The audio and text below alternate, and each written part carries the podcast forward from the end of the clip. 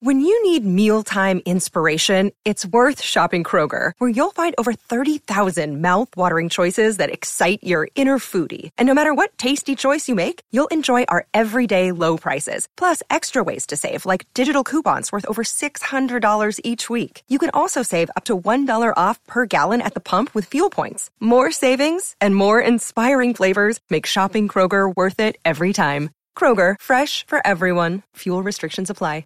You're listening to a Score North podcast right now, and if you're a business owner, so are your customers. In fact, I could be talking about your business right now, telling the tens of thousands of loyal fans about you and sending them to your business. Find out how you can partner with your favorite Score North podcast. Visit scorenorth.com now and enter keyword partner. Fill out the form, and we'll get in touch with you quickly. Once Phil, Judd, Declan, or others start talking about your company, you'll be amazed at how many fans start showing up. So visit scorenorth.com now and enter keyword partner.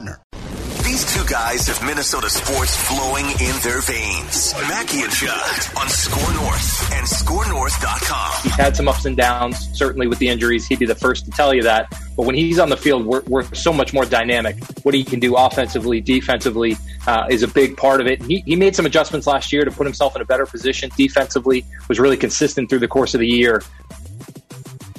That was Derek Falvey talking about uh, Jake Cave. No, not really. He wasn't talking about Jake. but I saw Jake Cave. I think he's playing for the Saints again. Maybe Yeah. last night. I saw them post a clip. Oh so. boy, I'm so excited for that. I can't wait till I can't wait till he's back. Uh, so uh, this is reckless speculation Thursday on a Friday here. Our friend Darren Doogie Wolfson from the Five Eyewitness News Sports Department, the Scoop Podcast, inside information about all your favorite Minnesota sports teams. Reckless speculation. And uh, Dukes, welcome to the show on this Friday. We would lo- so you've been reporting on for basically for like three years on the Twins sort of back and forth with Buxton and Berrios on contract extensions. We'd love to to give you guys the audience the Ken Rosenthal update, and then uh, get your thoughts, Doogie. You ready for this? Absolutely. Yeah, I am Okay. ready. Good morning, gentlemen. I appreciate your flexibility. How about this for name dropping? I wasn't able to join you yesterday. I was hanging out with Adam Thielen, Alexander Mattison, Chad Beebe, some other. NFL players at an East Metro high school. They were getting in a workout. So it was a good opportunity to see them in action, catch up with them on camera. It's been a long time since I've talked to NFL players actually on camera compared to what we're doing right now or a Zoom conversation. So thank you for having me on this Friday compared to a Thursday.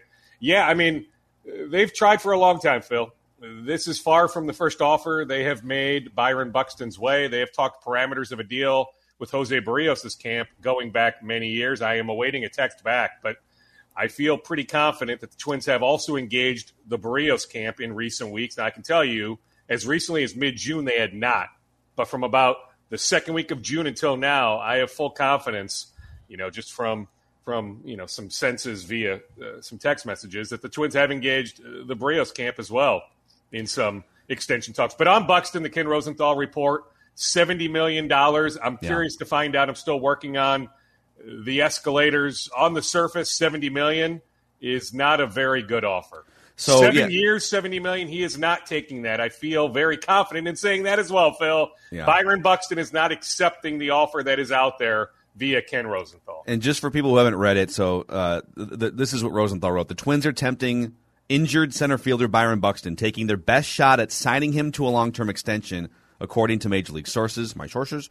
Uh, the team's latest offer to Buxton is in excess of $70 million that the Yankees awarded Aaron Hicks over a seven year deal a couple of years ago.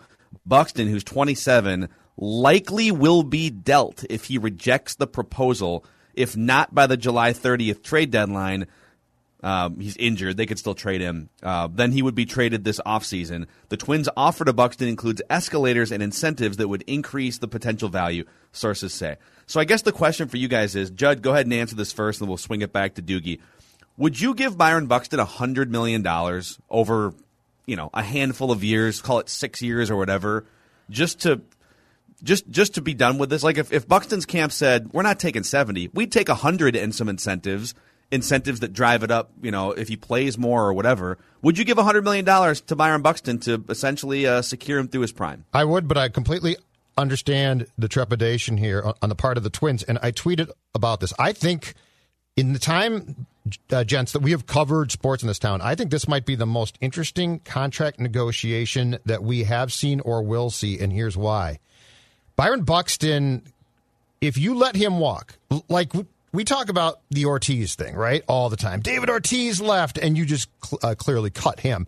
But he left, and there's almost like this fear every time, right? Miguel Sano, if he leaves, he could be or- Ortiz. And I keep saying, no, he's not. It's no big deal. Like if he goes, he goes. Buxton, to me, is one of the most interesting contract negotiations, Dukes, of all time because of this one. This has nothing to do with perceived effort or something you can do with him to improve him.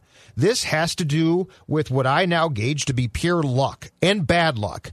Um, he got hit by a pitch. There's not much you can do about that. It broke his hand. He hurt his hip. He runs really fast. What are you going to do? Say, don't run fast? Like, I was all in to the don't crash into walls gang for quite a while there, and I still think that's probably right. But look at how he gets hurt, and there's nothing he can do, really, in my opinion, to control a lot of why he's gotten hurt. And so I would give him the money. But Doogie, I understand why there would be trepidation. And let me say one last thing, too, as a word of caution, not only to the Twins again, but to every team in this town and basically across the board. This is why when this is why when you play dangerous service time manipulation games, it can bite you in the ass. Because if they hadn't played that game, and Dukes, you talked about this quite a bit, and were a thousand percent right at the time. I'm not saying he does him a favor here, but I think he got a fighting chance, right? A fighting chance. I think he's going to tell them to jump out of a bleeping airplane now, and I don't blame him. So this is why this whole thing of, well, of course you gain the year. That's smart. Okay, let's look at this one. Byron Buxton, I think, is going to explore the market and or be traded in part because he's not going to do this team any damn favors, and I don't blame him. I don't blame him one bit. Now, the comeback there is the Twins playing the manipulation game did grant them this extra year. That if they had called him up a few Septembers ago, he would have gotten that service time. He'd actually be a free agent after this year, not after next year. But you're right. I mean, that's part of the dynamic here. I would pay him $100 million. In fact, I would pay him, call me nuts, I would pay him $100 million over five years. And I think he's a $20 million a year player. Speculation. I would. Yep. I just think you look at the injury history, it's a lot of flukiness. And I get it. It's a lot of bad luck. I mean, since he became a professional in what, 2012, second overall pick, Carlos Correa goes one to Houston. The Twins then grab Buxton, number two overall 2012 draft. Since he became a professional, 2012. It's double digit injuries. I don't know the exact number, if it's 11 or 12, but he's missed time with that many different mm-hmm. injuries since the start of the 2018 season. Byron Buxton has missed 62% of the Twins games. So I get the trepidation. I just think with the power that we've seen in recent years, that he's got every tool imaginable. That is one of those guys as he's about to turn what 28 he'll be 29 when he hits the open market after next year. That i just think i can bank on him performing even if he ends up missing some time that i can bank on him performing at a very high level ages 29 30 31 32 i get it. Maybe 33 and 34 become interesting but he's still so darn young i don't want to see that guy kicking serious tail for another organization. So this is one of those situations yes. where I would bite the bullet. If I'm the Twins, if I'm Jim Pohlad, I pay up. The Twins will have a new TV contract here, a local TV contract in what a couple years. Phil, is it up after this year or next year? I don't know for sure. I think I think it's, it's like pretty tw- quick here, twenty three. I think, but yeah, yeah, in the relatively near future. So that should be extra revenue coming in. I would do it, and I get it coming off the pandemic, all the lost opportunities on, on revenue streams from 2020. I get all of that, but this is one of those guys I would invest heavily in. I really would. A, a few more points on this. We'll, we'll, get to Wild. We'll get to, to Wolves too, but um, the Twins are like 150 or something over the last 150 games that Buxton has played in. and they're I think they're below 500 in the games that he doesn't. I mean, he's just like his influence on winning is incredible. I'd rather have him for the next five or six years. I'd rather have him for 90 to 100 games a year, if that's what it comes down to, than zero games a year. And we sit here all the time for 15 years. We've sat here and said, with nervousness and worry, blank is going to be the next David Ortiz if you let him go, right? Uh, Kenny Vargas is going to be the next David Ortiz. You're going to regret this. Oswaldo Arcia, like all these guys that we have feared. Aaron Hicks, that's going to be the next David Ortiz. Byron Buxton, I'm not saying he's going to be like the modern day Babe Ruth that David Ortiz was, but Byron Buxton is going to make you regret watching him play in a different uniform. So, like, I mean, he's going to be, there's going to be a David it. Ortiz effect there if he leaves. Phil, we've already seen it. It was a few years ago. He won the platinum gold glove and did earn an MVP vote. And yeah, it wasn't a lot, but he was at least on the MVP list when you go to baseball reference from what year was it? 2017, I guess it would have been. Yeah, maybe he's 10th or 11th or 12th, but he shows up on the MVP ballot at what? At that time, 23 years old. For him to do what he did at 23 years old, we started to see it then. Now the power has come along. That's why I would say I would bank on him moving forward. Hey, Dukes, quickly. Um, so Jim Pohlad went on the uh, Twins radio network on Sunday and was asked about signing both Berrios and Buxton, and he said, "Absolutely, that can be done."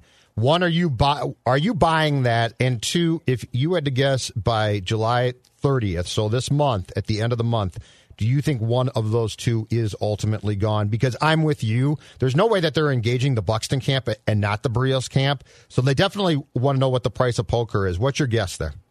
Well, I mean, what they're asking other teams on Berrios is a significant return. I mean, we're talking three elite prospects, or maybe it's one guy that's already in the majors, maybe, you know, one year of arbitration or pre arbitration, plus like that organization's number one and number three or number four prospects. I mean, the ask on Berrios is enormous. I think both guys are here on July 31st. Now, the way this is trending, yeah, Buxton getting traded in the winter, sure. I mean, that, yeah, I guess at this point, uh, I can see that. But I think both guys are here, you know, as of as of late July into August. Yeah, they can. They absolutely can. But like, okay, George Springer at 31 years old, we've brought up this comp before, but it makes a lot of sense because he's had a little bit of an injury history. And maybe Toronto was an outlier because they had all this money to spend when other teams didn't, but he gets six years, 150 at 31 years old. You know, then you look at Berrios. He's not taking less than what Houston gave McCullers Jr. Five years, 85, five years, 90. The Phillies gave Zack Wheeler five years, 118. I think you need to meet somewhere in the middle. And I think it's closer to the Wheeler money than it is to the McCullers Jr. money. You know, so if you're the Twins, are you willing to do five years, 108 million, 110 million? Or are you willing to do three years?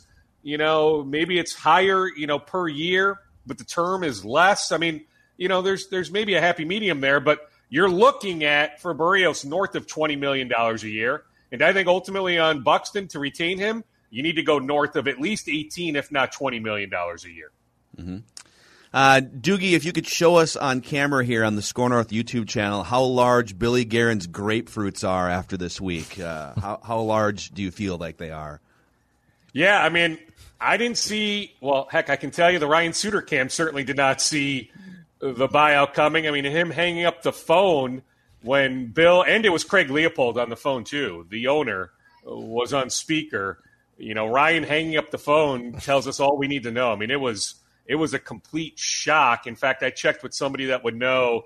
You know, about this time last week, and I said, "Hey, any news? Because you know, Suter and Parise are incredibly tight. Hey, any traction on Parise being bought out?" And at the time, it was unlikely. Doesn't sound like there's any traction on that. Now, behind the scenes, I know Judd, you had Bill Guerin on on one of your podcasts earlier this week. uh, I think on Thursday. Doesn't matter the day, but Judd's anyway, hockey show, yeah. said- Very famous right Bill now. said he's Yeah. been working Apple, on this. Spotify, ScoreNorth.com. Yeah. Absolutely, shameless plug. That he's been working on this for the better part of a month. Really, discussions going back six, seven, eight months. But they did a very good job of not having those internal talks leak. So yeah, I mean, there's just there's complete shock. But both guys want to keep playing. I can tell you, Parise is thrilled. You know, I mean, just heck, look at Zach doing a bunch of different interviews, you know, texting with a lot of different people. Although I need him to text me back. Hey, Zach, if you listen to this, text me back. But he's happy with this. Uh, I've been saying that for a while that Zach was ready to move on. You know, so Zach is is thrilled. Ryan, 15 teams have already reached out. I mean, there's there's going to be a hefty market for him. Jed, I know you talked about how you know there's there's buzz about Ryan being uncoachable. My rebuttal to that is if he's so uncoachable, you know, if you've heard that, and maybe I've heard some of that buzz too, why would 15 teams right now be reaching out to Neil Sheehy, his agent? There is a healthy market for Ryan Suter. I think the reason why, Dukes, is because if you separate him and Zach, and, and you know their next contracts are going to be far, far different than the 13 year contracts. I think the feeling is that it, he won't be an issue. I think the problem became when those two were rightfully so perceived as the leaders of the locker room and that be, but if he's just going to go to let's say Colorado or Vegas right and he's going to be part of the team and he's not going to be a guy who is in the owner's ear and the GM's ear, I think it becomes a lot more manageable. And he's still a good player. Now, now the one thing that Guerin told us on the podcast that I did find to be extremely interesting and sort of admitting why he did this, though, was saying that the plan was, Dukes, that Suter's minutes were going to come down drastically this coming season. And that I think what he was alluding to was we just went through that with Zach and it didn't work out so well for us. Um, so they clear they clearly see a decline that perhaps the other 15 teams, or at least a handful of them, don't see coming from Suter in 2021-22. That is fair. Now, Suter's minutes were cut. Judd, you know this better than I, but Suter's minutes were cut this past season. I mean, his power play time, just his overall ice time. Now, there were games yep. where the ice time was pretty significant, maybe out of necessity, but – but his playing time was starting to be cut down. And yeah, do I think that that you know he was going to curl up in the fetal position and not say a word? No, that's not Ryan, right? So yeah, I think the most fascinating thing about this is the relationship Suter and Leopold have. That Craig Leopold, when Ryan Suter suffered that lower leg uh, injury, you know, going back a couple years, that lower body injury, the leg injury, that it was Leopold who drove Suter it was somewhere. Was it near Green Bay or it was in, Green, Green Bay? Bay four and a half hours away. Specialist Craig Leopold drove Suter to the doctor's appointment. That going back to their time together in Nashville, that Craig and, and their Wisconsin ties, Craig and Ryan are incredibly close. So for Leopold to approve this move, for Leopold to never tell Ryan that they talk semi regularly, for Craig not to tip off Ryan in any capacity, like that to me is maybe the most fascinating thing of all of this. Mm. Uh, boys, I saw this is just glorious. In two weeks, the NBA free agency period opens up. Reckless speculation. Henry Abbott at True Hoop on Twitter. I just saw that. Yeah, this morning. Source: Blazers star Damian Lillard to request a trade in the days to come. If this is a surprise, you haven't been paying attention. I will say that Colin Cowherd went on either his podcast or his radio show a couple weeks ago and said Damian Lillard actually DM'd him in like June and just like was venting his frustration about the Blazers and everything and like asking like what do people think of this like from the outside looking in I kind of want out. So this has been like there are there are now people in the media that are being contacted by Damian Lillard and I would assume that Henry Abbott is one of them. So I guess Doogie um, what are the Wolves going to have to give up to get Damian Lillard here in Minneapolis? Uh, and if that's not feasible, how does him being available affect all the other dominoes that the Wolves might be involved with? Well, you have to wonder if Philadelphia says, okay, here is Ben Simmons, here is Maxey, here is Thybulle. Hey, we can throw in a future first or multiple future firsts. Like, what will it take for us to get Damian Lillard? I can promise you Daryl Morey is going to make an effort to bring Lillard to Philadelphia, to combine him with Tobias Harris and Joel Embiid. You know, so I mean, that's my first inclination. I checked with somebody close to the situation this morning in preparation for this discussion, just checking on where things stand. The Wolves and Ben Simmons. This individual still believes it is an uh, an incredible long shot. That the Wolves just it's going to be so hard for the Wolves to trump other teams' offers that D'Angelo Russell, not that the Wolves want to move Russell, but Russell doesn't do anything for Philadelphia. You know, some combination of Rubio, Beasley, even Jaden McDaniels, a future first, it's not going to be enough. That Ben Simmons landing here, it's just it's very very unlikely. So you, then you start going down the list. Okay, John Collins. I still think John Collins ends up back in Atlanta. That Atlanta runs this thing back through. Yeah. Hunter was hurt.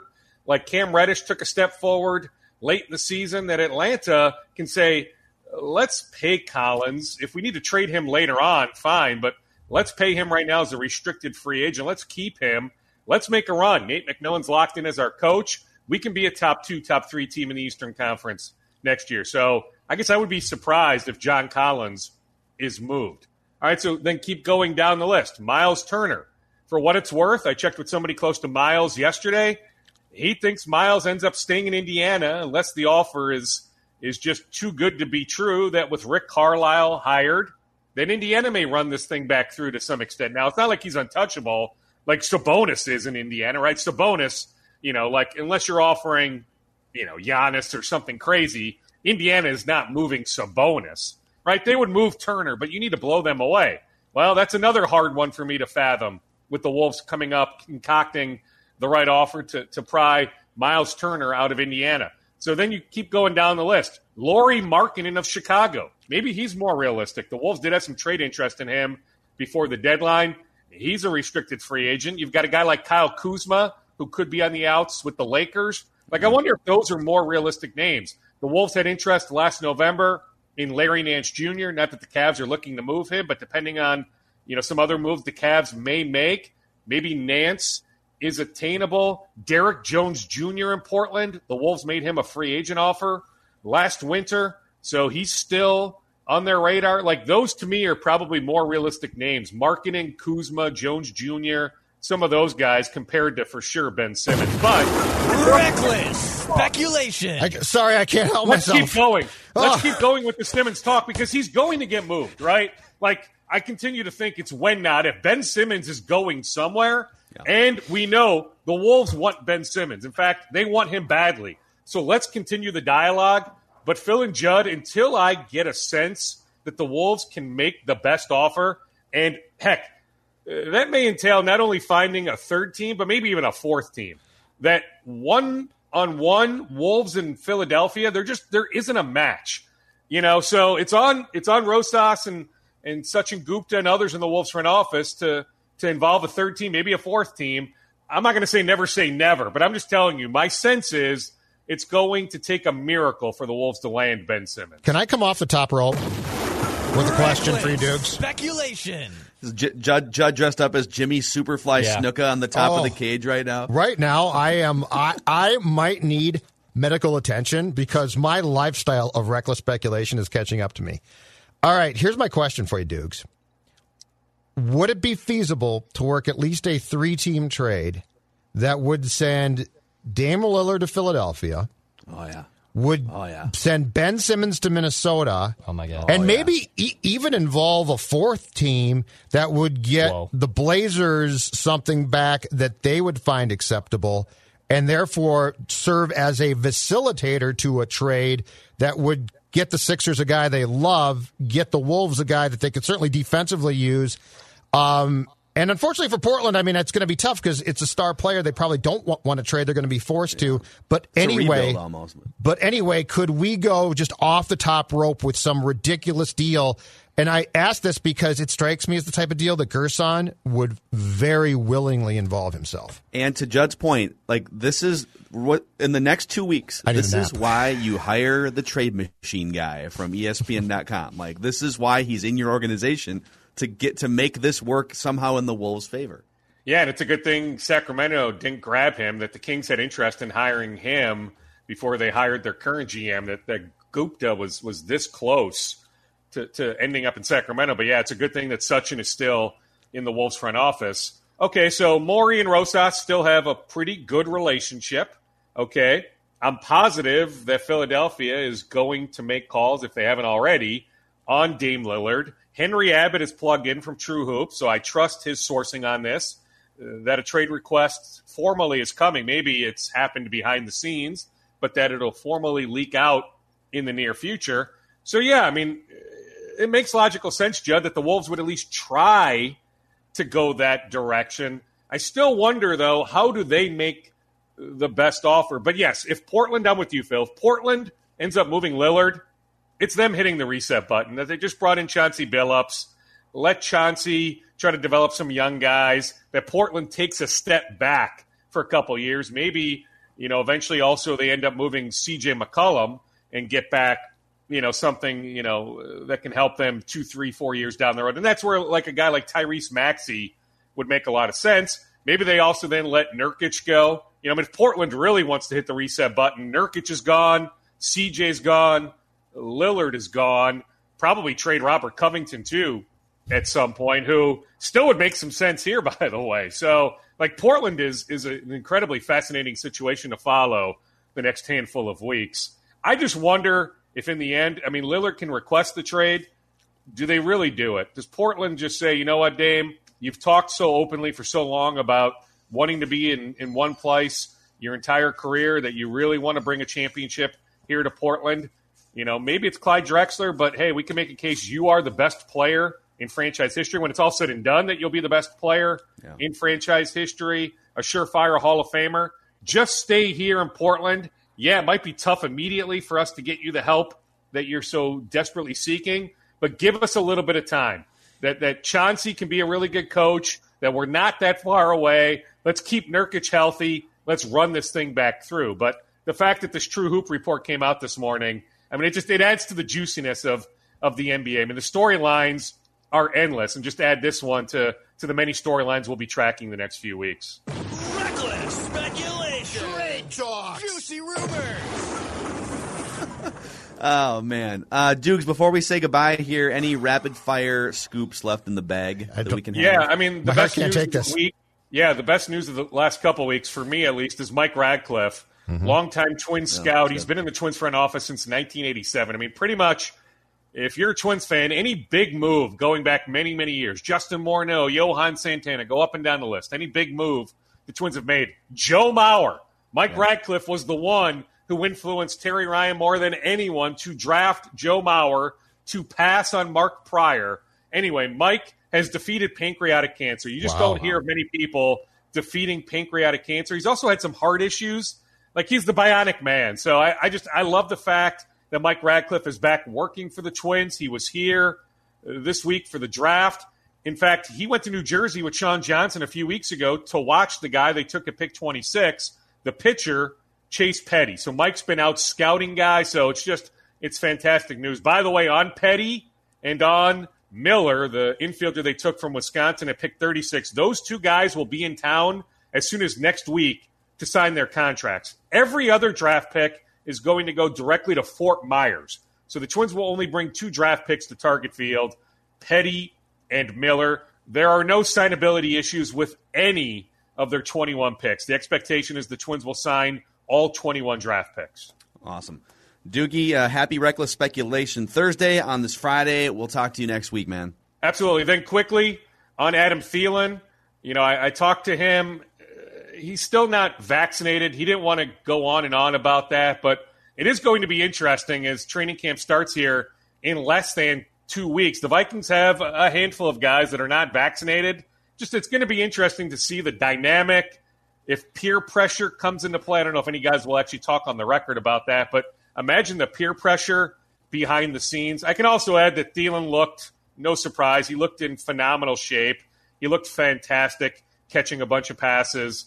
You know, so I mean, he's he's ready to rock and roll. Alexander Mattison looked good. Chad Beebe looked good, but again, you know, they're not in full pads. But it was fun to be up close watching those guys work out on Thursday. Patrick Peterson, by the way, is on the record on his podcast, essentially saying like it doesn't make sense if you're not vaccinated. Well- he, didn't, he didn't name his teammates, but he uh, he went on his podcast. He's exactly right. The Yankees. I, I, the freaking All Star game is going to turn out to be a, a potential super spreader event because of guys that weren't vaxxed. Well, although the comeback to that, Judd, is the Yankees have a couple players that have been vaccinated, that Right, have but- tested positive. right, but- six players total. Most of those guys have been vaccinated. Doesn't sound like Aaron Judge has been vaccinated, Right. but but a number of the guys that have tested positive with the Yankees have been vaccinated. But here's the comeback to that: if you are if you are vaccinated, you might still get sick, but you're going to come back. If you're not, and it hits you wrong, you're done for a long period of time. Let's see, who wouldn't I want done for a long period of time? Oh, my quarterback. That's the problem. As a Well, sports, and- I'm saying as a sports fan, this is this is a problem. Not I, the human being part. Don't care about right now. Care about the sports fan part. sports, sports sociopath. I mean, when ranking when ranking importance to the team, uh, three guys in the top what five or six, Thielen, top seven, whatever. We Yes. can debate that, but Yes. Thielen, Harrison Smith, Yes. and the quarterback, right? And there might be another guy or two among that top seven or eight. So yeah, it's it's certainly a concern. I can tell you that much. Thanks, Dukes. Darren All right, Doogie yeah. Wolfson, Five Eyewitness News, and the Scoop podcast, which you can find on Apple, Spotify, and ScoreNorth.com, and the free to download Score North.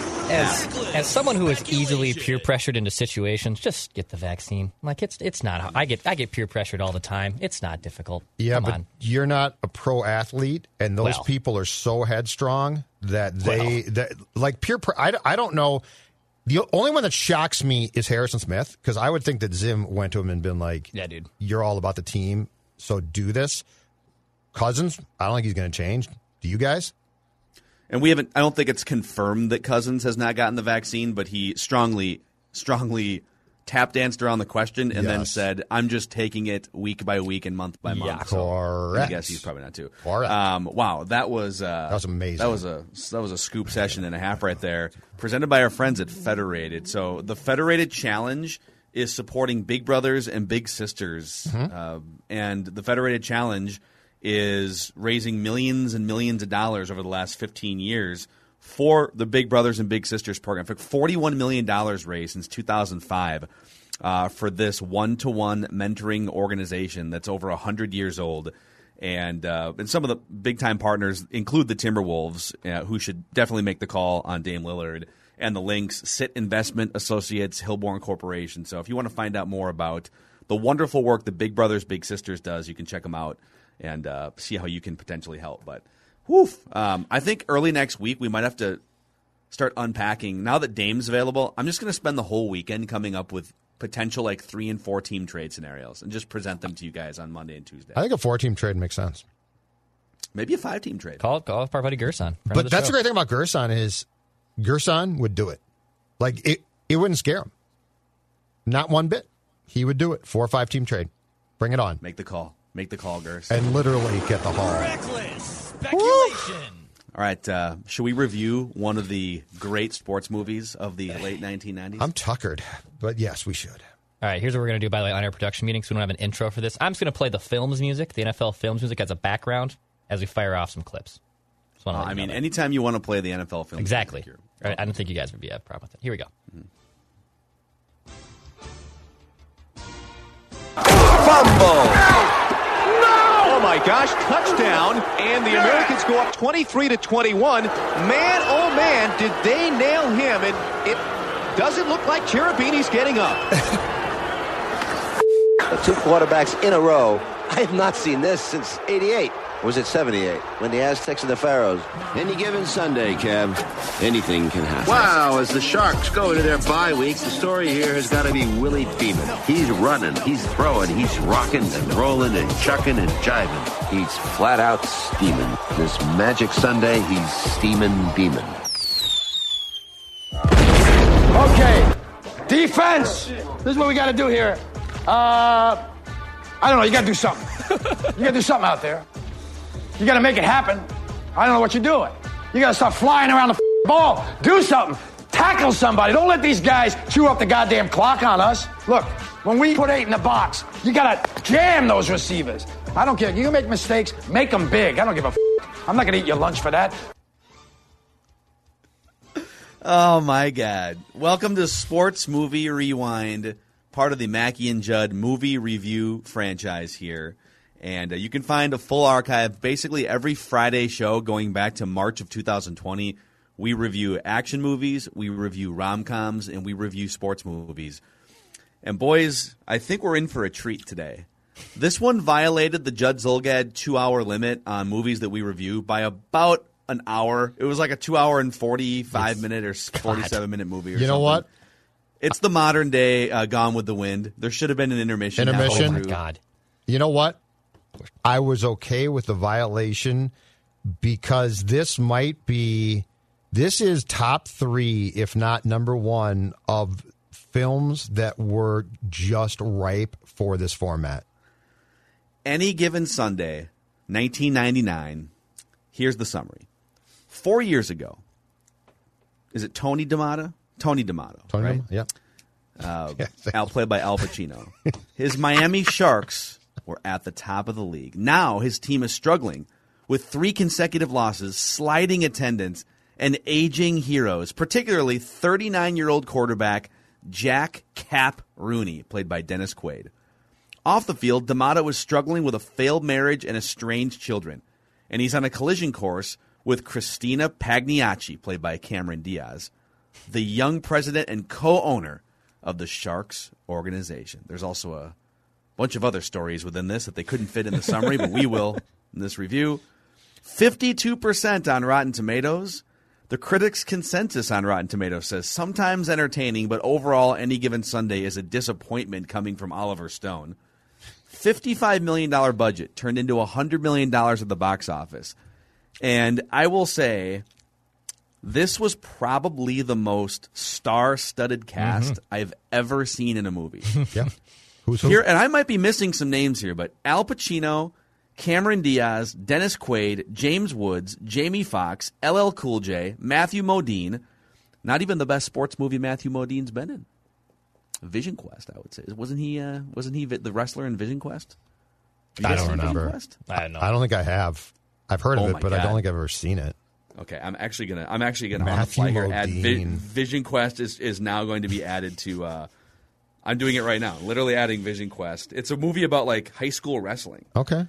So as we right. as we look for sports movies, uh, so Matthew Modine, Charlton Heston, Yep. Ann-Margret, Aaron Eckhart, Love more Aaron famous Eckhart. later on for his Batman movies. Yep. Lauren Holly from Dumb and Dumber, John C. McGinley, Elizabeth Berkley, just naked this whole movie. Mm-hmm. Yep. Uh, Jesse from Save the Bell, Jim Brown, Lawrence Taylor, Dick Butkus, Johnny Unitas, Terrell Owens, Ricky Watters was one of the running backs in this movie, Bill Bellamy. Just ridiculous. Uh, directed by Oliver Stone, who uh, was a military man way back in the day, and then uh, wound up directing Platoon and Wall Street in the 80s. He wrote Scarface, I believe. He wrote Conan the Barbarian.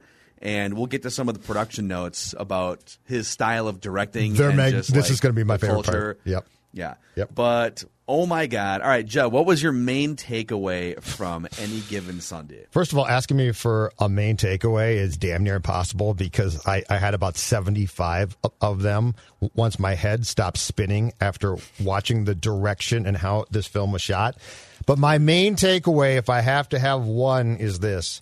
This is the most frenetic film we have reviewed, and that includes any action film. This is the most frenetic camera movement, action scenes, how it's shot, where you just wanted to say at some point, Oliver, stop! Just show me a normal Seriously, damn dude. shot. Um, it was it was excess. I mean, this was excess to the excess excess degree. It was, but here's also what what made this hilariously funny to me. So it's Oliver Stone with all of these quick, tight shots, game action, which by the way went on and on and on. And then they actually got the one guy who was probably the perfect lead character for a frenetic film, and that's Al Pacino to play Al Pacino. Which I, I mean, what's the difference between this Pacino as, as what Tony D'Amato, as coach of the Sharks, and and scent of a woman Al Pacino. And what's the one that he did with Keanu Reeves around this time? Was it the Devil's Advocate or the oh, I Devil's? don't know if I've seen. He just Oh, shouts. he, he pretty much just pl- he pretty much He just plays Al Pacino. Pacino, Al Pacino. in every movie. He just Yes. plays Pacino. He- he- he's now he's Al Pacino, a football And then- coach. No, he's Al Pacino, a drug lord. and Al then Pacino- yes, say hello to my Hey, everybody. football. And hey, then defense! What are we doing out there? But Like- yeah, but I mean, it's it, it's like it's just it by this point in time, it had become just like, hey, it's Pacino, hey, everybody. So anyway, and then and then in the freneticness of this film, towards the end, and we'll talk about this, but towards the end, as you think, okay, slowing down now, we're getting we're we're, we're getting to the end, we're getting out. It's a successful end, and he is retiring. We get the end scene during the credits, which if you tuned out for that, you missed a big part of the story. So just the frenetic nature of this film left me dizzy, somewhat amused, and absolutely thinking that this probably was among the most qualified films for this format that we've ever done. Uh, I, I will say uh, we have a bunch of production notes here. There will be a production note toward the latter part of the episode about the filming itself. Okay. Like the frenetic nature of the filming and, and some of the things they did to make it look real, so to speak. So I think my biggest takeaway, there's so many, and we'll, we'll get to a million things here, but I think it was just the two and a half hour tribute to bone crunching old school football. Yep.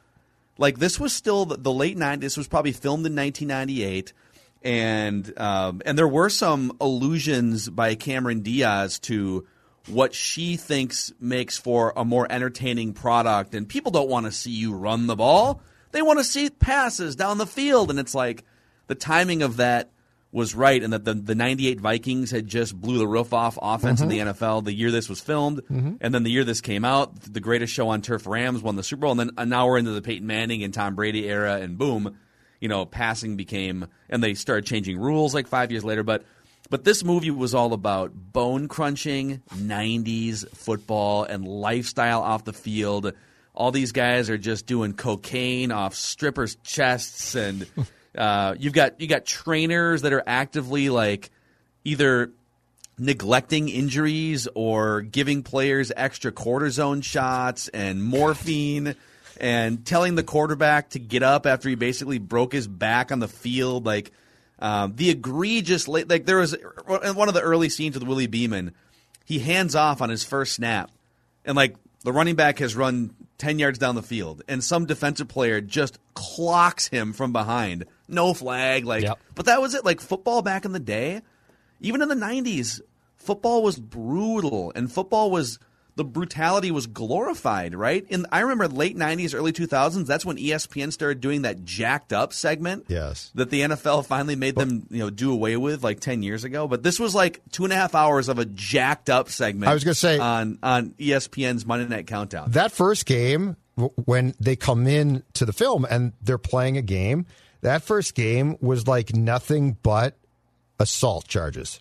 Like every hit, every hit is like you'd be arrested for. It was hilarious. I, I, will say I think they may have jumped the shark uh, about twenty times in this movie, but uh, in particular when the guy lost an eye in that playoff. oh, I've game, got that in my notes. Eye on the yeah, field, and they pick it up in a cooler. Yeah, yeah. God, dude. and then and then did we really need to see the eye like three times? No, and and it's like got. But what I loved is it popped out perfectly. So like all of the nerve attachments are with it, and they're putting Yeah. it in the cooler. But it's not like part of the eye came out or you know he's all bloody. It's like the eye just perfectly popped out with all the attachments. And Yeah, doesn't make any sense. anyway. sense. Yeah, I, I feel like that guy went. So that guy lost an eye, like you said, with all the nerves and everything. Like basically, a chunk of his brain came out through Yeah. his eye socket, And he's being they helped off the field. They helped him off the field like like he had an ankle twist or Yes. something, right?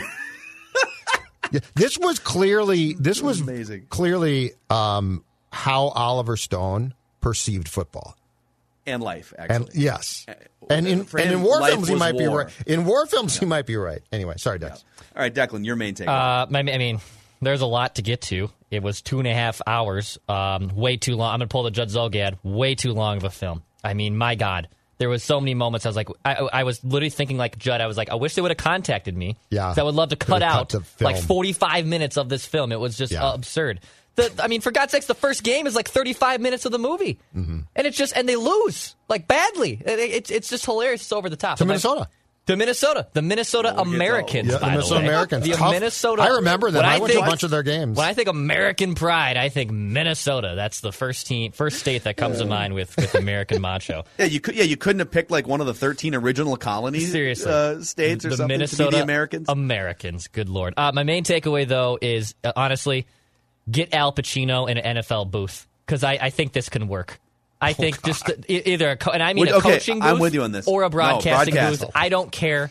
I want him mic'd up all the bleeping time. He he helped me through this movie because mostly I, I was I was dragging on through this film, but then there'd be these great scene, the dinner scene, um, the, just his pump up speeches, which I also have. I loved Al Pacino throughout this film, man. He's one of my favorites. The Godfather is one of my like. Obviously, that's one of the best movies of all time. But like, I love me some Al Pacino, so I, I thought he was amazing, and I want him in a broadcast booth immediately. Dude, I mean, who would you rather have? All due respect to Booger McFarland and Brian Griese, but if Al Pacino wants to do a couple games, I'm all for it. I was so tired of Pacino though by this point because it's always the same guy. He he didn't. He basically decided at some point, I'm just going to start talking really loud, and it worked. Good for him. But I'm, I'm telling you, you got to watch this film with Keanu and Pacino because it's hilarious. Because Keanu took on too much of a role and couldn't act. Like he, he actually had to talk, which is a bad thing for Keanu. And Pacino just rolled through the whole film yelling at the top of his lungs. It is like. It, it's a nightmare, but it's such a nightmare. Hey, it's what great. are we doing? Yeah. And Keanu, the problem is Keanu's great. John Wick's great because it has certain lines, right? But put Keanu in a film where he actually has to have a ton of dialogue and like act, and he's looking at cue cards. Where Al- Al where are you going? what are we Al doing here? Also, I feel I feel like he's always kind of chewing gum, but I can't tell. Yeah, I, I, that's I know. well, exactly and what you're about. and and the old Pacino stuff was great, but at some point in time, I think he's just like, I'm old now. I can make a million by just screaming. All right, what was your favorite part of any given Sunday, Judd? Oh, there's a lot of parts here. I, I'm very torn here because I will say this. So Dex pulled the Judd and said too long, and, and you could have cut game action Oh, left and right, God. like it would have been easy.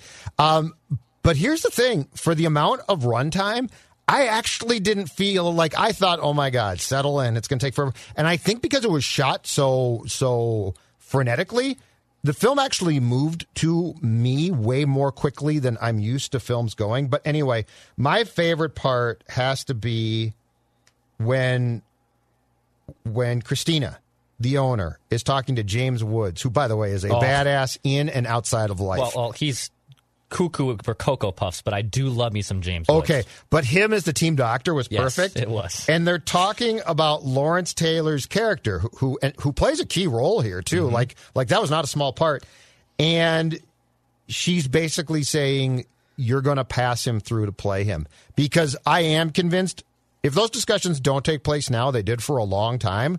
Like wherever they got that scene from, because it seems like barbaric and and not possible. It's very possible. And so I thought the whole thing of well, he could die. I don't care, and we'll waive him after the season. That's all way too close to home. So I actually liked that because it reflected something where at first you're like, oh, no way. And then I'm like, no, actually, they did do this. I mean, in general, she's. People think Jerry Jones is a meddling owner. I mean, Cameron Diaz in this movie is as meddling as you Yeah, can get. dude. Right? She's Oh, yeah. she's in the ear of the team doctors and trying to persuade them to green light, red light certain players. she's on the phone with the offensive coordinator, who she's set up to be the future coach during the games. I've like got- she's calling him during the games. I've got thoughts on this as, as well, but keep going because I, I think there's a storyline here that that we should embrace. she also well, and feel free I'll, I'll get i got one more and then go ahead and give your thoughts on it but like halftime of a playoff game can you imagine ziggy wilf coming down at halftime of a playoff game and just like lighting into the coach and the like it's just like she walks in there just all right here's the here's who the quarterback's going to be in the second half what are we doing here oh i was uh i was annoyed by it So here's my overall thought about what we as I watch this film, I'm like, this this is familiar. Where do I know this from? Al Pacino's character, right? Longtime football coach, growing older, long in the tooth, Oh God, once successful. What does he love to do offensively? run the ball. run that football, right? Hot young coordinator wants to pass the ball more, wants to do different things. Let's say that coordinator's name was John DeFilippo. okay? the coach has a volatile personality. He doesn't really trust youth. He doesn't really trust young players unless he does, and then he loves them. Um, Beamen, Bridgewater, yeah, I think it's pretty close. no it's not No, it's not. No, at no, all. because No, uh, because not even black, close. like no, no. As far as the development, though, of the relationship between coach and player, because at the end he loves him.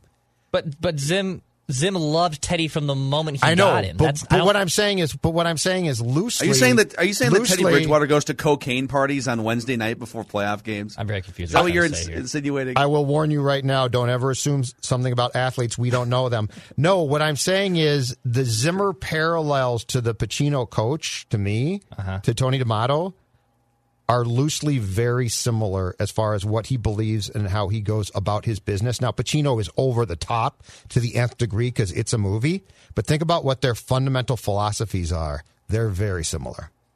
Yeah, I do. I do feel you with the Mike Zimmer and Tony D'Amato comparison of, listen, football is going this direction, and you still want to do this, And they point- you have this view of what football has always been. And as you said, Phil, the they point that out. They point that out like people are trying to be mm-hmm. like Tony, Tony, Tony, or Mike, Yeah. Mike, Mike. Here's where the game is going. And the Beamen thing that I see is not from, as Dex said, because Teddy was loved by Mike from the start, but by the end, their relationship is so tight that they actually go as a package deal to that very tough Albuquerque team. So I'm just saying, I can see, I, I saw some real parallels here between where the coach's mind was in this film and where the coach's mind is in Eagan. Um, we we will eventually get to the logistics of how he just sort of left his team and then Yeah, took oh, the yeah, we have to get to that. But Yeah. uh, Dex, your favorite part about this movie? Uh, I, I mean, Jamie Foxx is one of my also one of my favorite actors. Jamie Foxx is damn good. Yeah. I mean, sing. He can sing. He can act. Big fan of him. Also, as a uh, big time puker myself, I can empathize with uh, his character here, who pukes every time he comes into the huddle. Now, I don't puke out of nervousness. That's a, I, I, I don't puke out of nervousness. But as someone who has a weaker stomach, I can empathize with that. Um, it was kind of funny. Phil was talking about how Cameron Diaz was talking about you got to run the ball or you got to pass the ball more. You got to be more of a modern offense.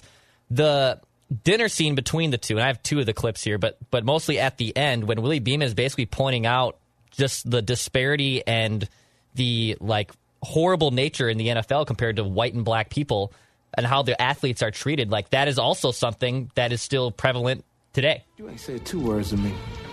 Till Cherubini went down. Wrong one. You ain't said two words to me. Got it. Till Cherubini went down. Then it was ah, go out there and and and play like you're in the hood and, and you're throwing the ball and your mama's ringing the dinner bell. All you do is talk at me, man. So I'm gonna stay who I am, steaming Willie Beam. And with the time I got left, I'm gonna play my way, get my dollars up. So when you go to waive me, trade me, injure reserve me, or whatever the f- I'll do, I'll be worth ten times what I was worth before I got here. It's pretty pretty powerful. It's pretty powerful stuff. I, I love that scene though. That whole dinner scene in general too. The back and forth. It's a good like seven minutes. See, that's the one actually I would not have cut out of. Like that's like I think the most prominent scene in the entire film. There's also he, he also with uh, John C. McGinley, the the media guy who's he's a sports writer. He's uh, he's like He's like uh, Stephen A. doing the- Smith. like- yeah, he's he's hot take artist guy. And and Willie Beamen was talking about you know this league is seventy percent black players. How many black coaches are there? How many black owners are there? And so they they're shining a light on things that are still very prevalent twenty years later. So I think my favorite part of this movie is just everything Willie Beamen Yeah. the outrageousness of it all, the um, his his rise to fame happened at such an unrealistic pace because Yes. they made it very clear we're like basically into December on the schedule here, right? Like we're we're late in the season here because they were seven and six after they lost that game, and they had three more regular season games left. And so over the course of these three games, basically at the end of the year, and there was a weird bye week in week, like the second to last week of the season was a bye week for them. Yeah. which we'll get more to. But um, so he's a he's an anonymous third string backup quarterback. And in the last three weeks, he rises to fame, records a rap music video, signs multiple endorsement deals, and films the ads for those endorsements, presumably during the game weeks. Yep. He was featured on the cover of ESPN the magazine and multiple other publications as well. How does he have time to do all of this? Like, wouldn't all of this happen in the off season?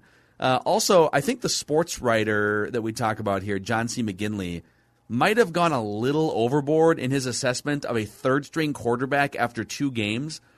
If you guys remember, they showed on camera his like two or three graphs of his. I paused it. This is so and I true, though. and I transcribed it. This is what he wrote. Willie Beamen is a gifted athlete who may just redefine the quarterback position. Beamen is a lethal combination of mobility and escapability, a decisive passer who can deliver from the pocket, and a young man with the arrogance to lead and the hipness to give a damn. A warrior poet, a new breed of athlete. And there was like seven or eight misspelled words in those if you pause it and look. Awesome. It's like some intern wrote that. So we need we need like some sports writing copy to put on camera here. Um, but then, like the other thing I don't really get about the whole Willie Beeman deal is because he he was talking to I think he was talking to Al Pacino in that scene. He said, "Yeah, it was in the scene Declan referenced that he lost out on a one million dollar signing bonus and like a 10, $10 million worth of of multi year contract." Yep. Falling from round one to round six in the draft because he took a three hundred dollar suit from a booster and it was and then he was painted as like not following the rules and mm-hmm. whatnot.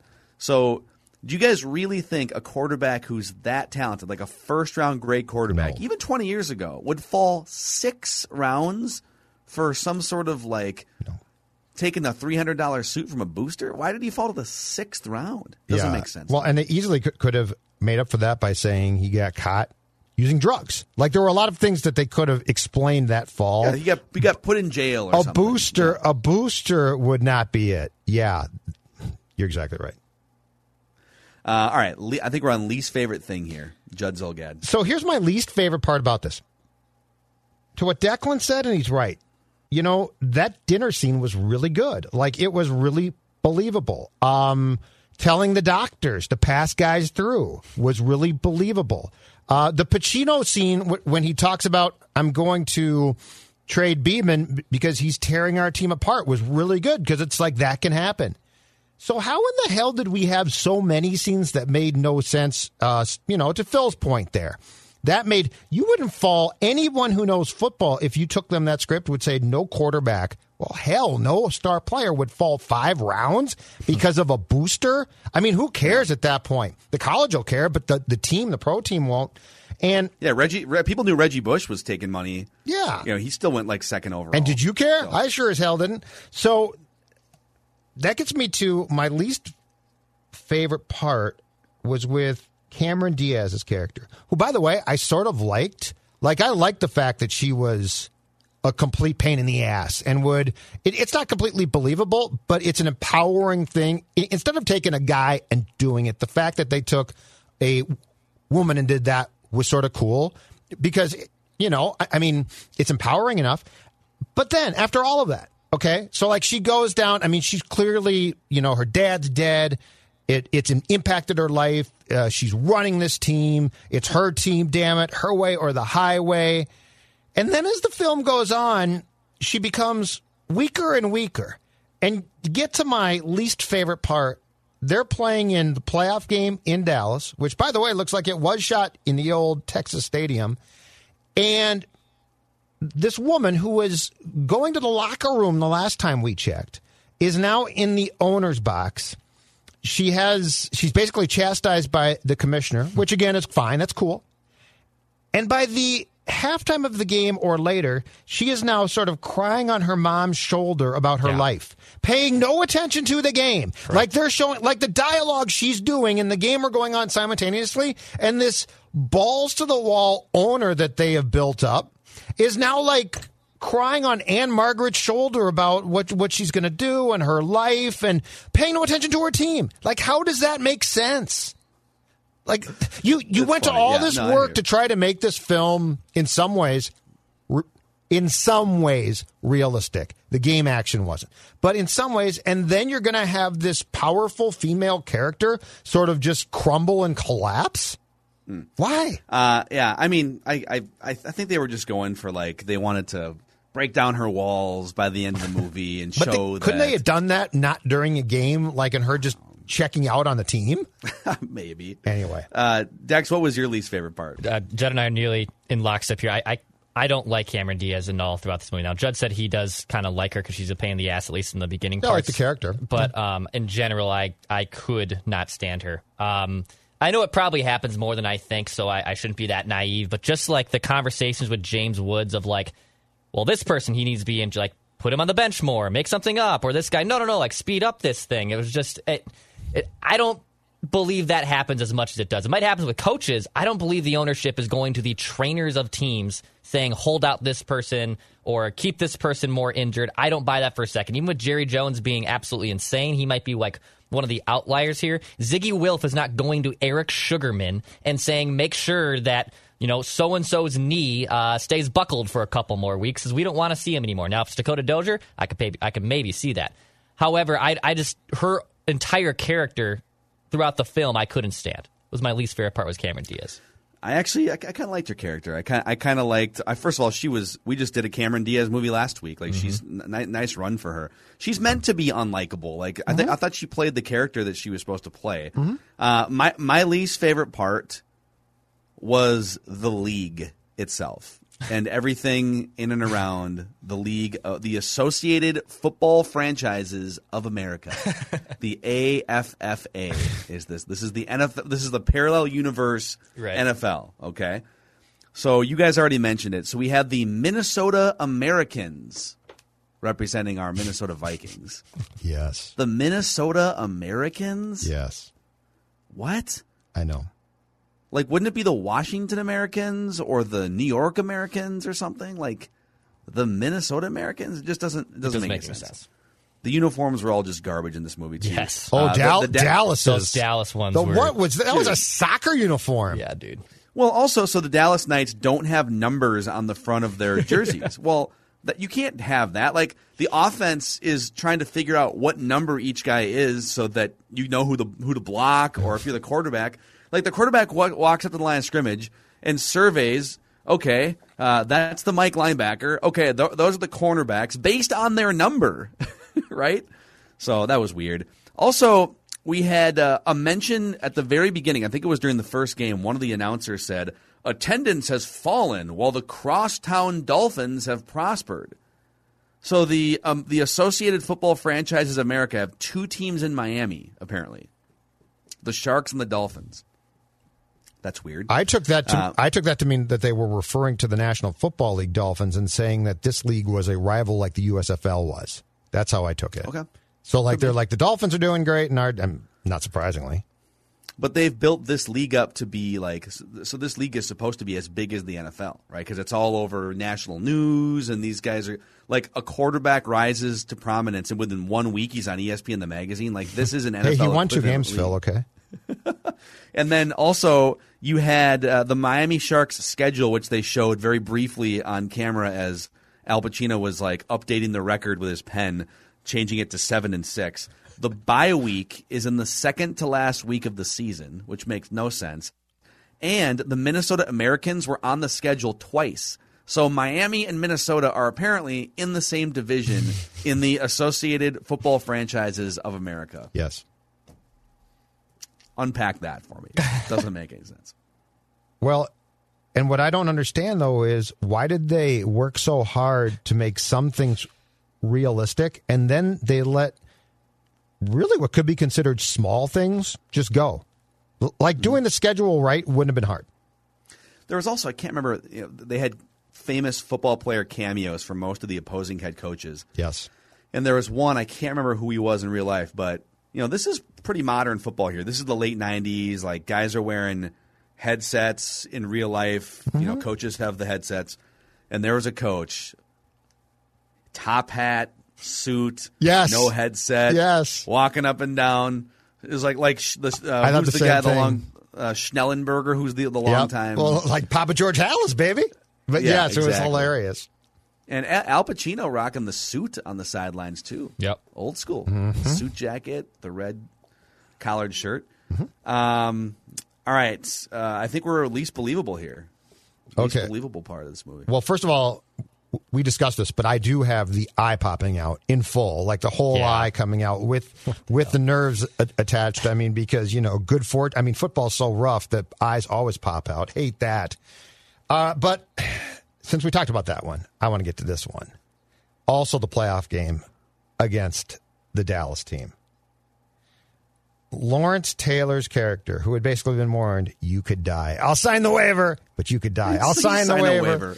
He, of course, because you knew this was coming, is injured. It looks like critically at first.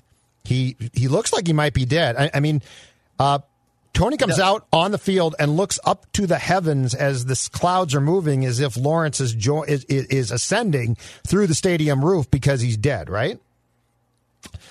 Here's the best part. So, in the course of this scene, if you go back and watch it, if you go back and watch it, a man who is clearly you think paralyzed, He's basically dead. They are, you think he's they dead? Are, they are, but before that, they are measuring for the first down. They take they take the chains and move him around his lifeless body to see did we did we stop him, Coach? You bet we did. I mean, like I, I was watching. I'm like, okay, so this dude. I literally wrote the same thing out. This dude is basically dead on the field, and the officials come out. They measure for the first hmm. down. No one's like attending to him or anything. So there's presumably there's been like at least 60 seconds have passed, and they've measured. It's a first down. No, he's just laying there dead. Oh my god! Oh, can you just slide his leg over a little bit? We need to make sure that. and then and then and then the last thing, and perhaps the best part is they they roll him so he can see evidence of the fact of where the chain gang is, of where the marking is. Like this guy probably has a broken neck for sure, and he might be paralyzed. And the rule of thumb last time I checked was you don't move those. You you basically stabilize him and get him on a stretcher. They literally roll him onto his side so he can see the chain gang.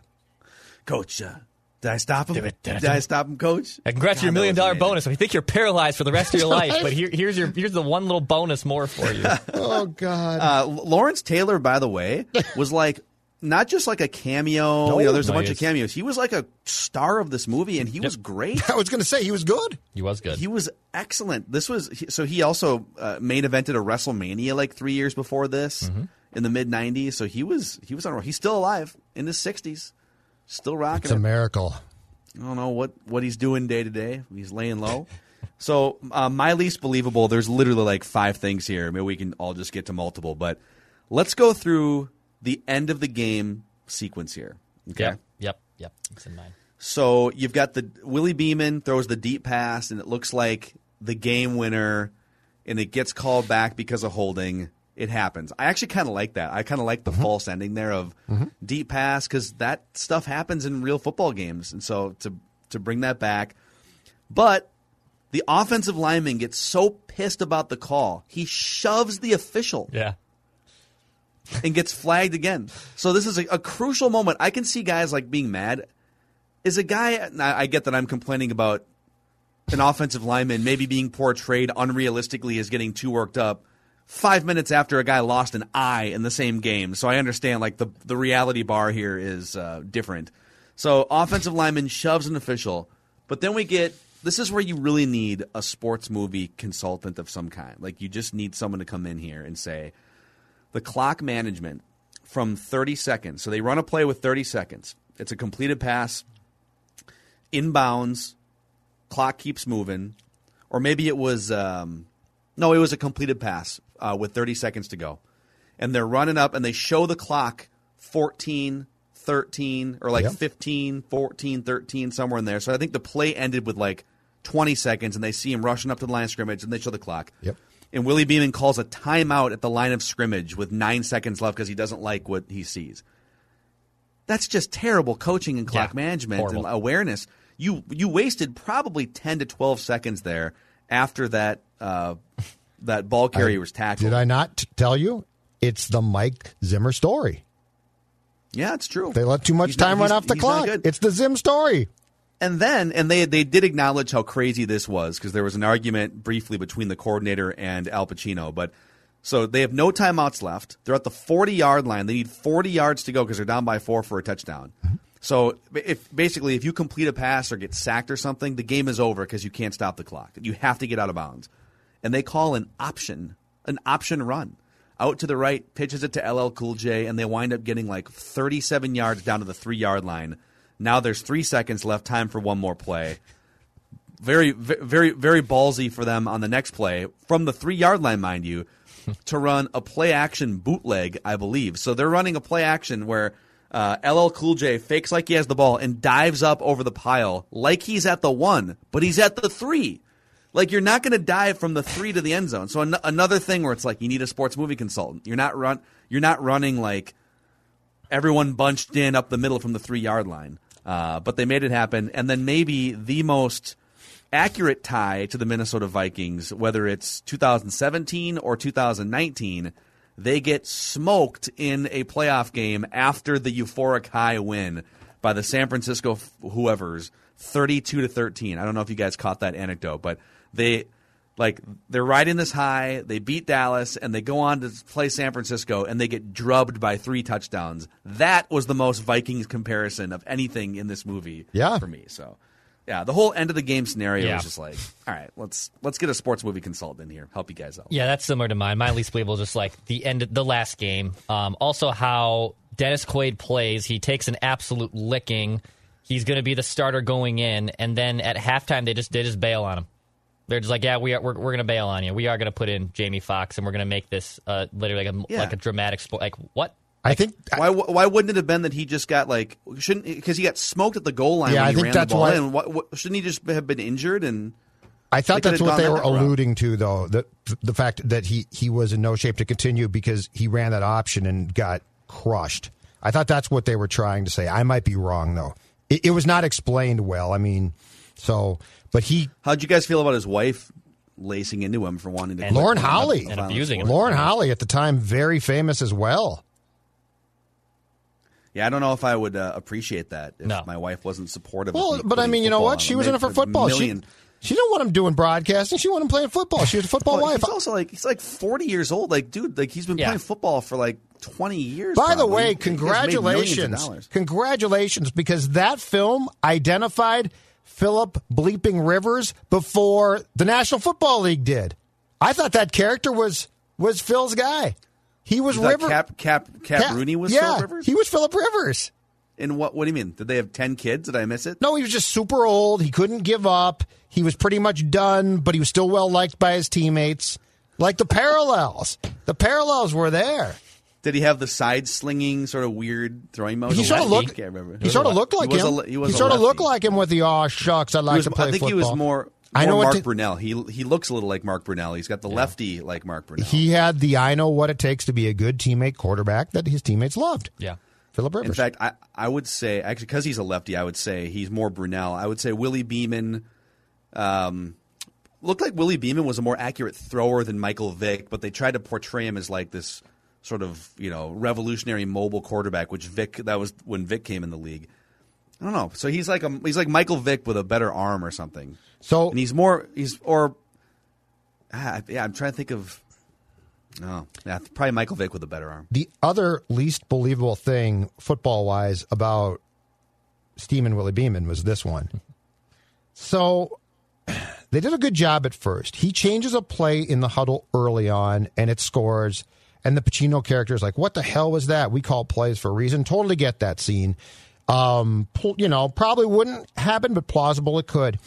But then as the film goes on, we basically need LL Cool J's running back character to tell the coordinator and coach he's changing plays in the huddle all the time. And at first they're they're like, "Well, no, he's getting to the line of scrimmage and calling an audible, right?" And they're like, "No." And Cool J's character is mad because he's not scoring touchdowns that he's supposed to be scoring because the play call is designed for him and Steeman is changing it. You think the coaching staff wouldn't know exactly where those calls were being changed? Like they're just like, oh my god, that what what he's changing them in the huddle. Like you can tell the difference between an audible, a check, and a guy that just changes the entire play in the huddle. No, no, yeah, it's uh, and then I love to just the the cojones on a third string quarterback who's been humbled and fell to the sixth round. He's like, first game, he's like, nah, these plays are garbage. I'm calling my own plays. All right, sounds good. Um, uh, on the end of the movie, so Tony D'Amato, he's he's this press conference. He announces that. Uh, he has so the press conference was to sort of honor him, right? He's stepping It was, down. He's basically being he's forced stepping out. down. Yeah. Yep. And uh, then at that press conference, he announces, "Well, actually, I have taken the GM and coach job of the expansion team in New Mexico, and I have signed Willie Beamen to a multi-year lucrative contract." How would any of this be possible on the Willie Beamen front? Wouldn't. Wouldn't. Like free the- agency the other- opened up and no no one knew that he was a free agent. The other thing too is this film was really long. So if you went to see it, you sat there forever. I would've been so and pissed. Oliver Stone trolls your ass at the end by starting to show the credits. At which time, I'm sure a bunch of people got, got up and they're like, "Thank God, I'm done," and they're walking out. And he throws in this sort of, and now he's going to go coach, coach Albuquerque and take the star quarterback with him. What are you doing, Oliver Stone? It set up a sequel. It really did. They did set up a sequel with that because it, it would have just been a standalone. I mean, it was a standalone movie, but like opening up the door for, hey, Willie Beamen's going to uh, this New Mexico franchise. There could have been a could have been a sequel there. Do you guys want? There's a long list of production notes here. Yeah. Okay. Certainly the highlights. All right. The F word is used in this movie well over a hundred times. yeah. According to I think complex.com. Uh, Cap Rooney's house, so the the veteran uh, Mark Brunell type Philip Rivers quarterback. Oh yeah. This was actually Dan Marino's house in real life. They filmed at Dan Marino's house. No kidding. Yeah, I saw that too Yeah. on the Prime. Sean Puff Daddy Combs was actually Oliver Stone's original choice for the part of Willie Beamen. Combs arrived at training camp. They had like a legitimate training camp for this movie and even took reps under center, but he was soon dismissed. Quote, Puffy couldn't throw a football property, uh, properly, I read and he, this ca- he came on set with a big entourage. Al Pacino was there, the ultimate pro, and he was offended. So was Oliver. Oliver views the movie set like a battlefield, and he is the general. No one can compete with his authority on that battlefield. So they said goodbye to Puff Daddy. That's probably a good That move, was a good though. move. Uh, behind the scenes, the movie was as chaotic as the action on the field. There were delays, script problems, casting issues, endless partying, and even a fist fight between LL Cool J and Jamie Foxx at one point. Makes it was that sense. shower that shower scene where they got into a fight. So LL Cool J to just sort of ramp it up actually punched Jamie Foxx in that scene and the cameras wound up cutting away. So it's kind of a weird like chopped up part. But Oliver Stone was pissed that the cameras didn't just keep rolling. Like this is a real fight. Let's film So it. they really got in a fight. Yeah, so in, in every capacity, filming was completely out of hand behind the scenes. That's awesome. On the filming, football can't be faked. The players or stunt doubles were actually hitting and tackling and blocking. Uh, blocking. Stone put cameras where they had never been before. He put a doggy cam on the players' shoulders. Hmm. Steady cam operators were sometimes trampled. If someone hit the camera, it just added to the craziness. The football action in any given Sunday is violent and fast and has bloody consequences. Oh For the most part, it's saving Private Ryan on a football. Right, but the problem it, it, it was so over the top at times. Like I don't know much, thankfully, about war, but I'm willing to bet that war is pretty accurately depicted. Lots of times as brutal. Like there would have been a few scenes, but to back to that first game that Dex talked about, like they're literally killing each other. Like you would you wouldn't have a team left after that game. No. The Minnesota team would just have to disband. the Minnesota Americans. The Minnesota Americans Oh, would be God. no more. They couldn't fly back. There, too many players would be dead. Any final thoughts before we get into Yeah, the last broadcast team. We haven't talked about, about the broadcast team. Barry Switzer Barry on play by play, and Oliver Stone was the analyst. So Oh, he cast right, okay. himself in the film. I love that. It's amazing. He cast himself. I, I, my guess is Oliver Stone, big, big football fan, and this is how he perceives the sport. yeah. just this break your neck. And I mean, the one thing that I give them credit for, though, is the Lawrence Taylor casting surprisingly good. Like, I would have thought that would have been a disaster. Jim Brown also. Jim Brown yeah, was Jim in Brown was good. Dozen back but in Jim, the 70s. Jim Brown could act. Like Lawrence Taylor, mm-hmm. I would have had no clue going into that film that he could hold that big of role and actually do it pretty well. Johnny Unitas, who was the coach of one of the teams, he died like three years after this movie came out. He died in 2002. Yep. And Dick Butkus was an actor on all kinds of shows Yes. throughout the 90s and 2000s. So, uh, all right, the first ranking here is the believability of the sports action on a 1 through 10 scale. So we've done four sports movies to this point. Little Big League, 8.7 believability. Major League, 6.2. Mighty Ducks, 2.7. And Draft Day, 2.7. So, how would you grade this movie, 1 through 10, Judd, based on the believability of the sports action? Okay, this is the toughest one we've done here because ordinarily it's either just really pretty good or horse bleep. Yes. Um, The believability is high. A lot of times, here's my question. So I've I've got a question for the court here. How much do we want to hold it against them, if at all, that the act my actual problem is the fact that they went way too far too many times? Because the believability itself is there. Like, do do we hold it? Should this ranking hold it against them that some of those scenes look like massacres? And I mean, I think- th- thank I- I God don't- eyeballs don't pop out during the course of a game. Yeah. So I, tell me. honestly, I think we take the eyeball part out. Like, okay. I mean, I'll, I'll get. Why don't I give you my ranking first? Because I I give it an eight. Like, yeah, an eyeball popped out, and yeah, there were some like clock management things, but for the most part, and that and then the the rain game was a little more rain than you'd ever Yeah. see. And, well, and the football hit and the hits on quarterbacks, e- even in the '90s, weren't that aggressive. In the '70s, they might have been. Yeah. Um, But it was it was a re, it was real football with the volume turned And up. they worked hard. It, it almost felt like that. What was that blitz NFL blitz game for NFL like? Blitz. Yeah, Yep. where everyone's all roided All out. right. Like Yes. that. That's what this Okay. movie was. So it, it's like an eight for me. I'm going to give it a 7.5. Yeah, I'm giving it a seven. I'm giving it Okay. a seven. There's so many over the top, and he also like the shots of Beamen in the pocket, like evading and avoiding, and then even there was some some throws where it looks like he was throwing a bomb when in reality that ball went ten yards. And he holds the ball way Yes. too long. Like that, like th- there was some, like they they do it in super slow motion, like he's loading up to throw like a 40 yard Yes. dart down the field, and that ball went 15. You're yards. right. You're right about that too. So I, I would say it's a seven. All right. All right. So that means it's a seven point five. This it's the of the five movies we reviewed. This it's the second most believable sports movie.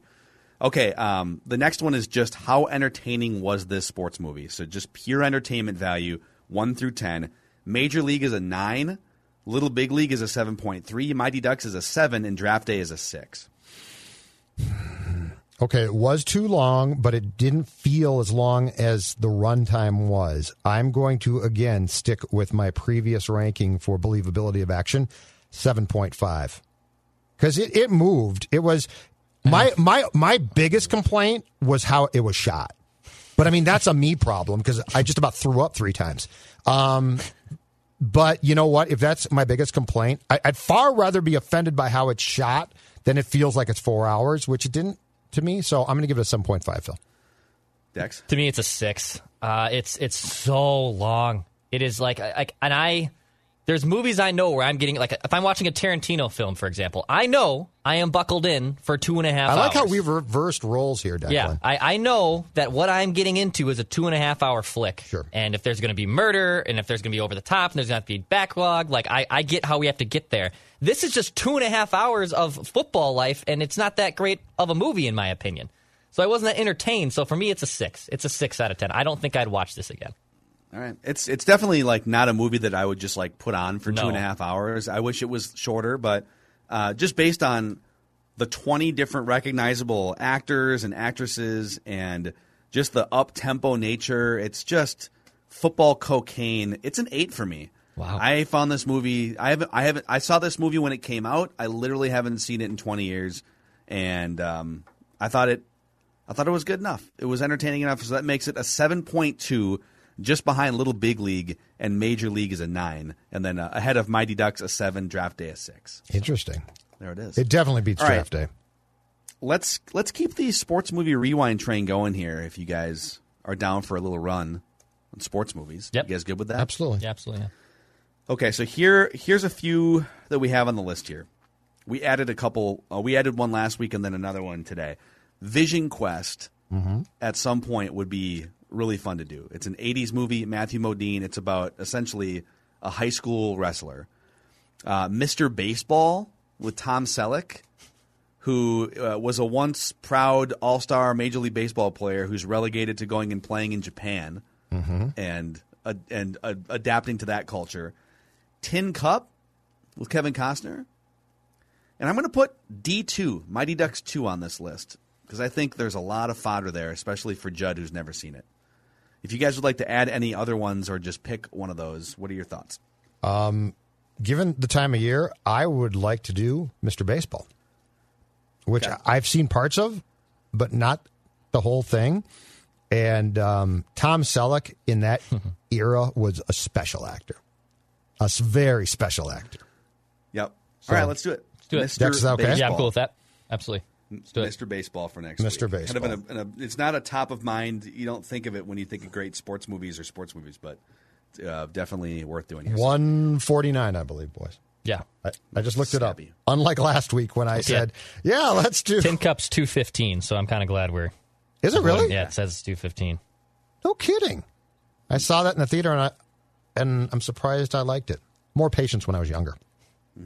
Okay. All right, that's a wrap on Sports Movie Rewind here today. Give us your suggestions. What other sports movies would you like to see us review sometime in the next few weeks? We'll uh, we'll collect your thoughts. And like some if it's a really good sports movie, it's hard, you know. Major League is kind of borderline. Like we couldn't it's actually a really good We movie, couldn't do but- Miracle. Like I think Miracle's too good. I think it's too good. Yeah, I agree. Who do you play for, Declan? I play for the United States of America. That's who I play for. In, in fact, bruise on a bruise on the thigh is a long way for the heart. Candy. In, fa- in fact, when I sat down to watch this film on, I believe it was Tuesday, Dawn said to me, "That's an Oliver Stone film. That's too good. You, you guys can't do this film." I said, "Well, we're doing it." and about 15 minutes in, I said, "Not only is it not too good, it's perfect." Perfect. it really is. Yep.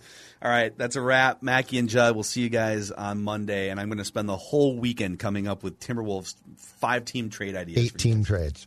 Mm-hmm. You're going to see a guy who will sacrifice himself for this team because he knows when it comes down to it, you're going to do the same for him. That's a team, gentlemen. Hell yeah. And either we heal now as a team, or we will die as individuals, as football guys. That's all it is. Now, what are you gonna do? Whether it's Baker's Simple Truth Turkey or mac and cheese with Murray's English Cheddar or pie made with fresh Cosmic Crisp apples, there are many dishes we look forward to sharing during the holidays. And Baker's has all the fresh ingredients you need to turn today's holidays into tomorrow's memories. Baker's, fresh for everyone.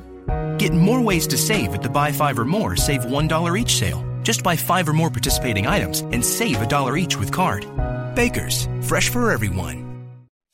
Venture X from Capital One is the travel card for people always asking, Where next?